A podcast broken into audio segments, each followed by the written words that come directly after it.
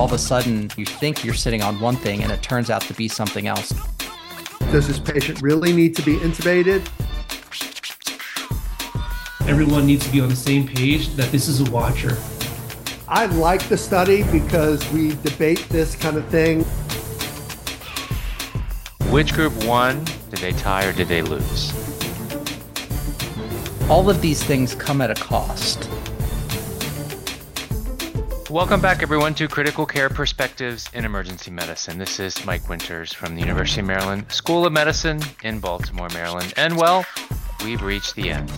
We've reached the end of 2023 here in CCPEM and our last podcast in December of this year. And as always, we are going to hit and touch on and discuss, do a deep dive on an article that was recently published in the care of a common patient population that we see in the emergency department and in the intensive care unit. But before we jump into that hot off the press paper, let me bring in who is joining me, the stellar co host here on this podcast for CCPEM. I have Dr. John Greenwood, Dr. Peter W., and Dr. Rashid Al Hadi. Unfortunately, Dr. Rodriguez has succumbed to we think just an upper respiratory illness, as many of us have this time of year. So he is on the mend. We wish Rob the very best for this holiday season, a quick recovery, and undoubtedly, you will hear him back in early January when we do our annual Papers of the Year. But, John, let me turn to you.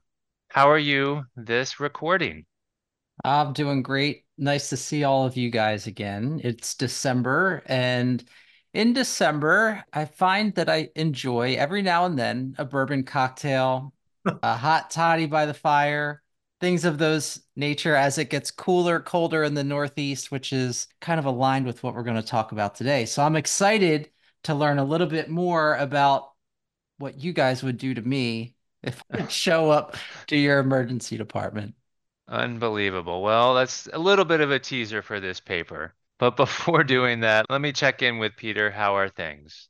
Things are great in New Orleans. Weather has just turned cooler for us. So if it's in the 60s, it's brisk here in New Orleans. So we love that. And John in New Orleans, he'd be like the rest of New Orleans. Understood. All right, Rashid, how are things out west? Things are going really well. Like you said, coming to the end of the year with some heavy rain.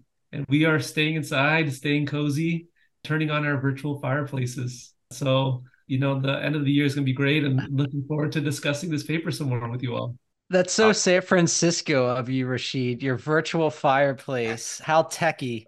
Well, we should also mention uh, congrats to Rashid. He's ending 2023 with a new family edition and also matching into critical care fellowship. Rashid, I don't think we touched on it last podcast. Where are you headed or where will you be six months from now? Yeah, so I'll be starting critical care fellowship at Stanford University so an only 30, 40 minute drive from where I'm at right now and looking forward to getting started, but a lot to learn before I start in 2024.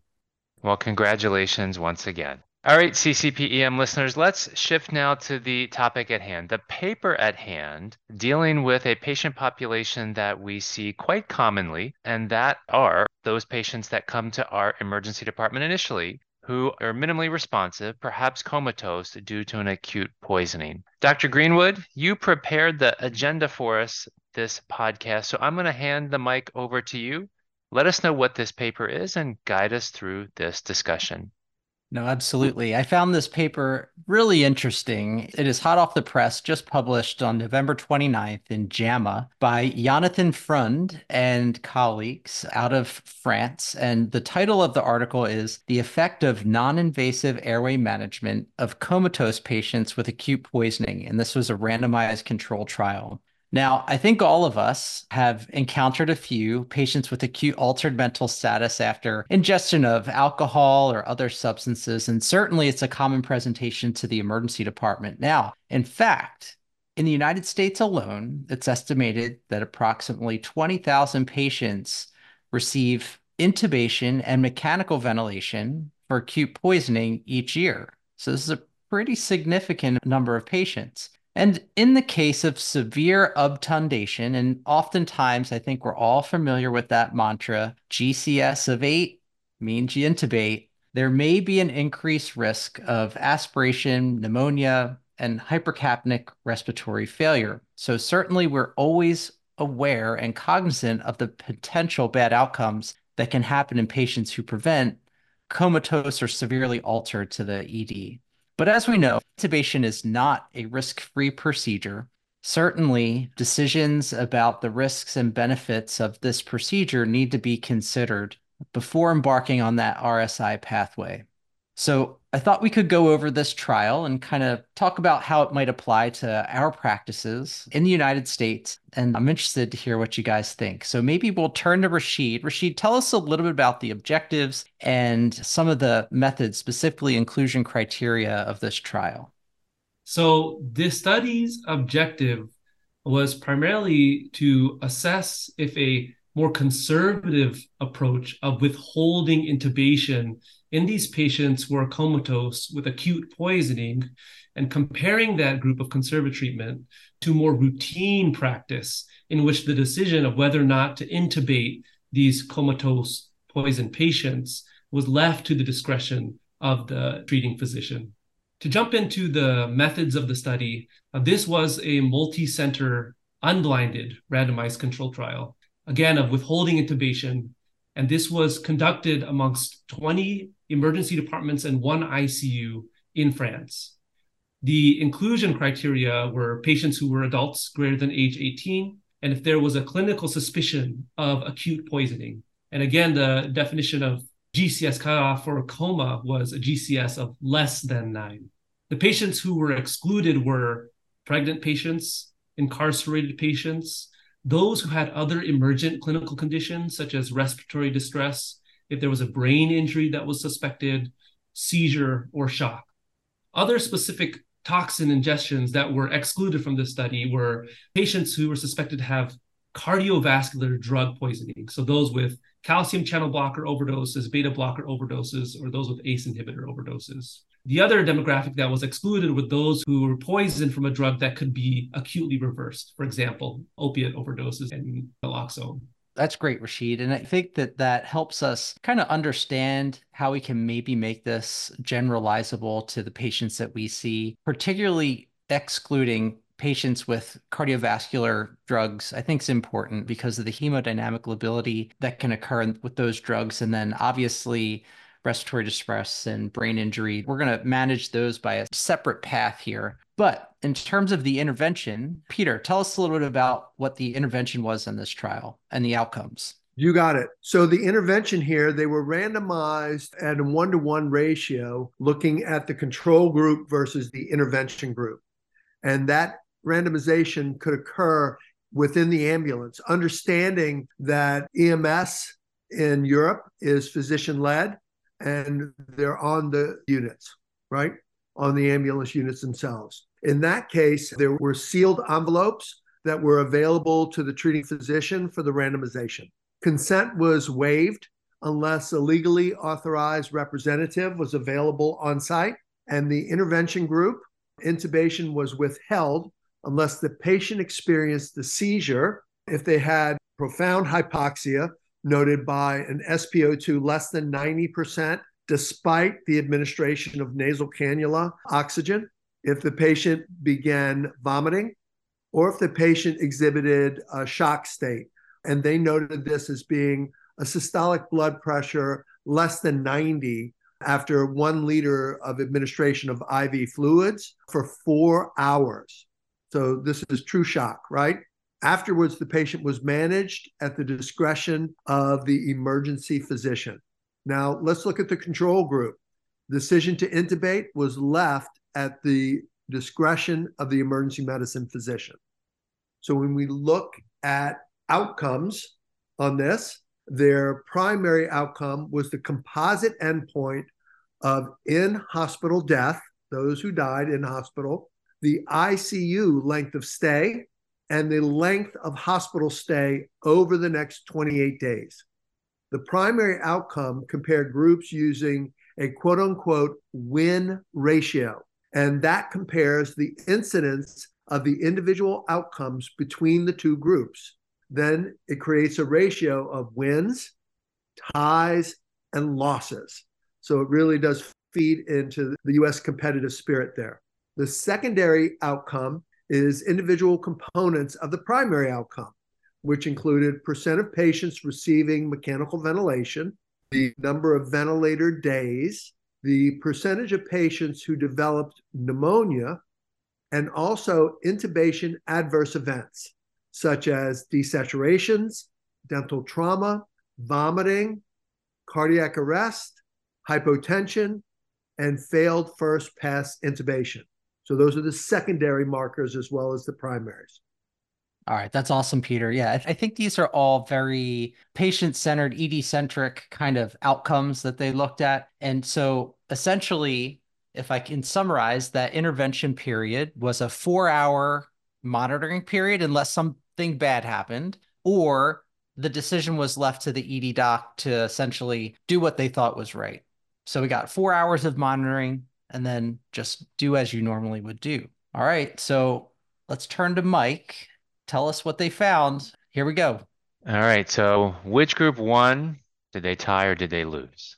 All right. So, there was a total of 237 patients which the investigators randomized after exclusions. Ultimately, about 219 were randomized, 112 of those to the restricted intubation group versus 107 in the usual care group. In terms of those demographics, not unexpected, the average age was on the younger side, 33 years of age, with a median GCS of 6, so less than 8. The most common ingestion, as you would anticipate, was alcohol in about two thirds of cases, followed by benzodiazepines, and that could have been also concomitant use, along with other illicit substances such as cocaine, amphetamines, heroin. When we get down to intubations, intubations occurred in the control group about 58% of the time versus 16% of the time in the restricted group. And when we get to the primary outcome, that composite primary outcome using a win ratio, well, that win ratio was in favor of the delayed intubation group, so that restricted intubation group. No deaths in either group, importantly. And overall, the intervention group, where was that driven?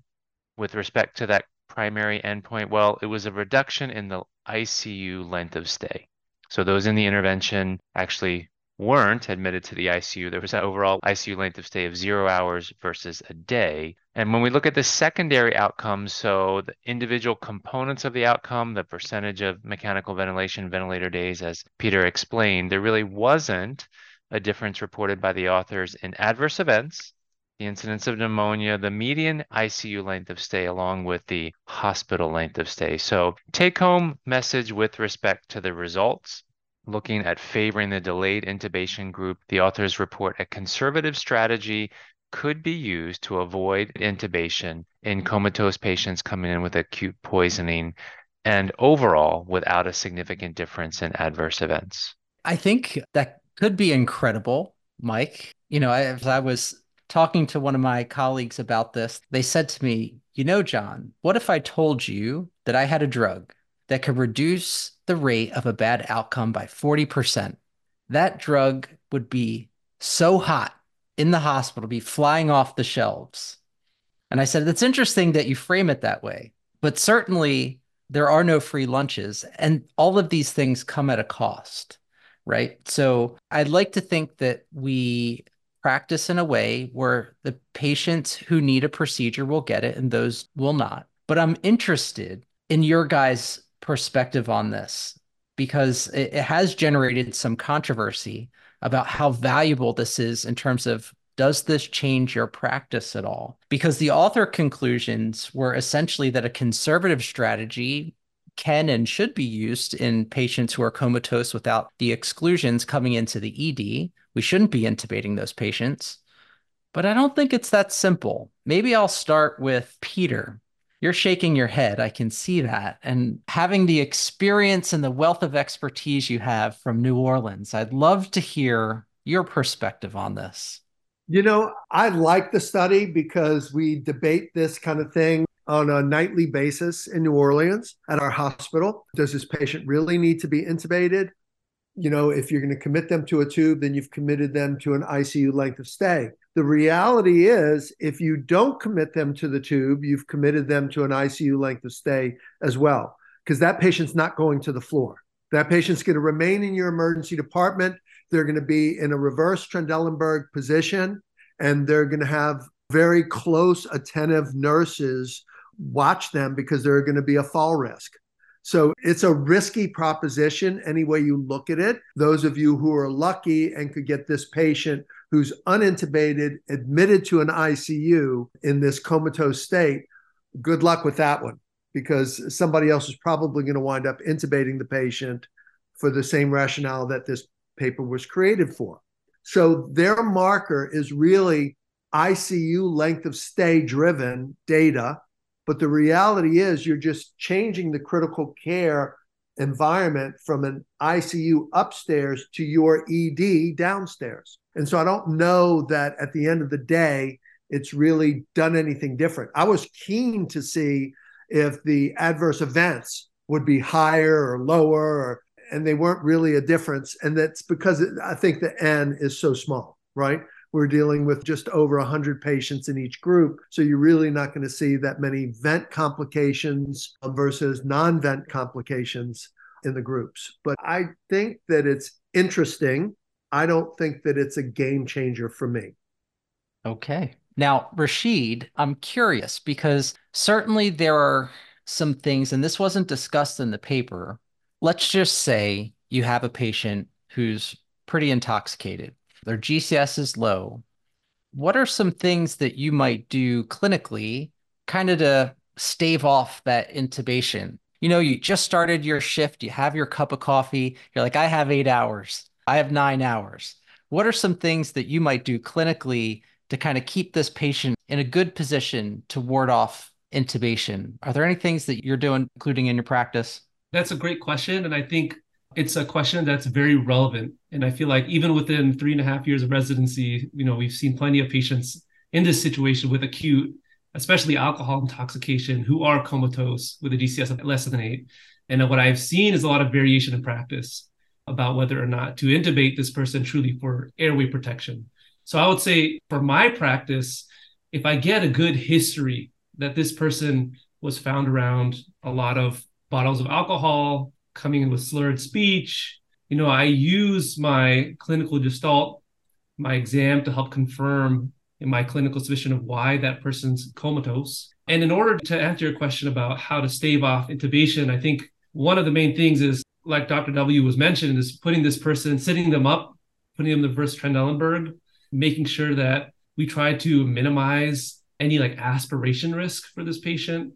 And I would say if they need supplemental oxygen, you know, administering that, I would always be cautious about whether or not to give this patient like non-invasive ventilatory support. You know, thinking about could this increase this patient's risk for aspiration if they're not protecting their airway? And I think perhaps the most important thing I would do is communicate with the bedside nurses. And I think this is probably one of the biggest barriers to doing this in the emergency department is communicating with your team and saying, hey, we're going to try a conservative approach. We're not going to intubate this patient, but everyone needs to be on the same page that this is a watcher from a mental yeah. status standpoint. And if anything changes clinically, just to notify us so that we're prepared to intubate this patient if necessary. Uh, I think it's a great point. And I think all of us, if we visualize our emergency departments, we have those few rooms that we know sick patients should never go to, and it's probably a good idea not to put them in the corner room. I remember when I worked at Mercy Hospital in Baltimore, we used to have chairs right by the charge station, and the charge nurse wasn't exactly in love with that, but at least kept the patient in plain view at all times. And in the case of severe intoxication, you, you know, we might put an end tidal CO2 on them. If there was an idea that maybe there was a note, because let's be honest, oftentimes these are there's multiple medications going on at once. There have been a few of my colleagues that swear by different methods of naloxone for opioids, whether it's either the 0.4 dose or even inhaled versions or whatever. I generally stick by the small doses of Narcan titrate to breathing, but having a highly visual area is totally important. All right, Mike, how about you? What are your thoughts? I mean, specifically, there were no deaths in this study. So, the lack of adverse events, does that change your perspective on this or any other thoughts kind of about the conservative approach and the outcomes that this study found? Yeah, thanks, John. And all three of you have said outstanding points. Peter, you referenced the overall small sample size, and I think that's important to note. A few things that I would say, and it, this is probably obvious to all of us listening, that we see patients that we come to know or maybe not come to know that come in under the auspices of some type of acute poisoning or intoxication. And I think we all have the one to two M&Ms per year that we do sit on these patients, understandably, observe them, and it turns out they've got some other catastrophic illness that's resulting in their comatose state. So always be mindful of that, quite honestly. I think in Baltimore, our primary acute poisoning is heroin ingestion, heroin, fentanyl, etc. And so when we see these folks with altered mental status, comatose, it's usually and relatively quickly reversible depending on what co-ingestions it was. And so I will be honest, the amount of times we are intubating patients for an acute poisoning or intoxication is on the low side.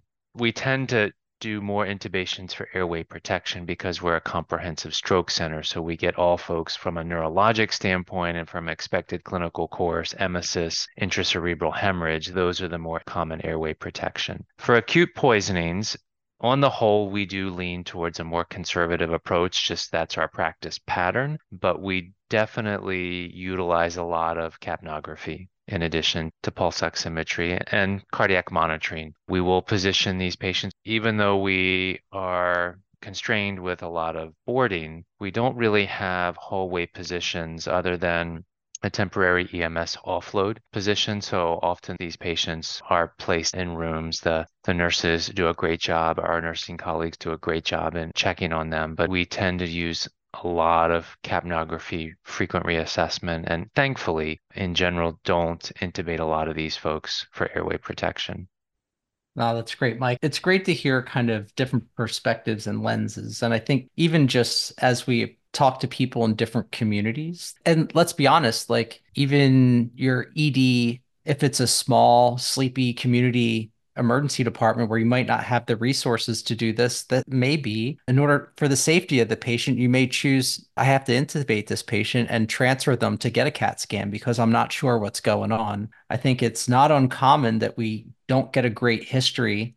So there is some trepidation about being so conservative unless there's a very clear ingestion because something as simple as cocaine ingestion, right, can lead to a hypertensive crisis and an intracranial hemorrhage. And like you said, Mike, all of a sudden you think you're sitting on one thing and it turns out to be something else. So I suspect that's probably why the enrollment in this trial was so low is they probably had to cherry pick those perfect patients to fit within the inclusion and exclusion criteria of this trial. But let's just say you get that one perfect patient, then I think there is some evidence here to suggest it's not unreasonable to be a little bit more conservative because these patients might actually do quite well.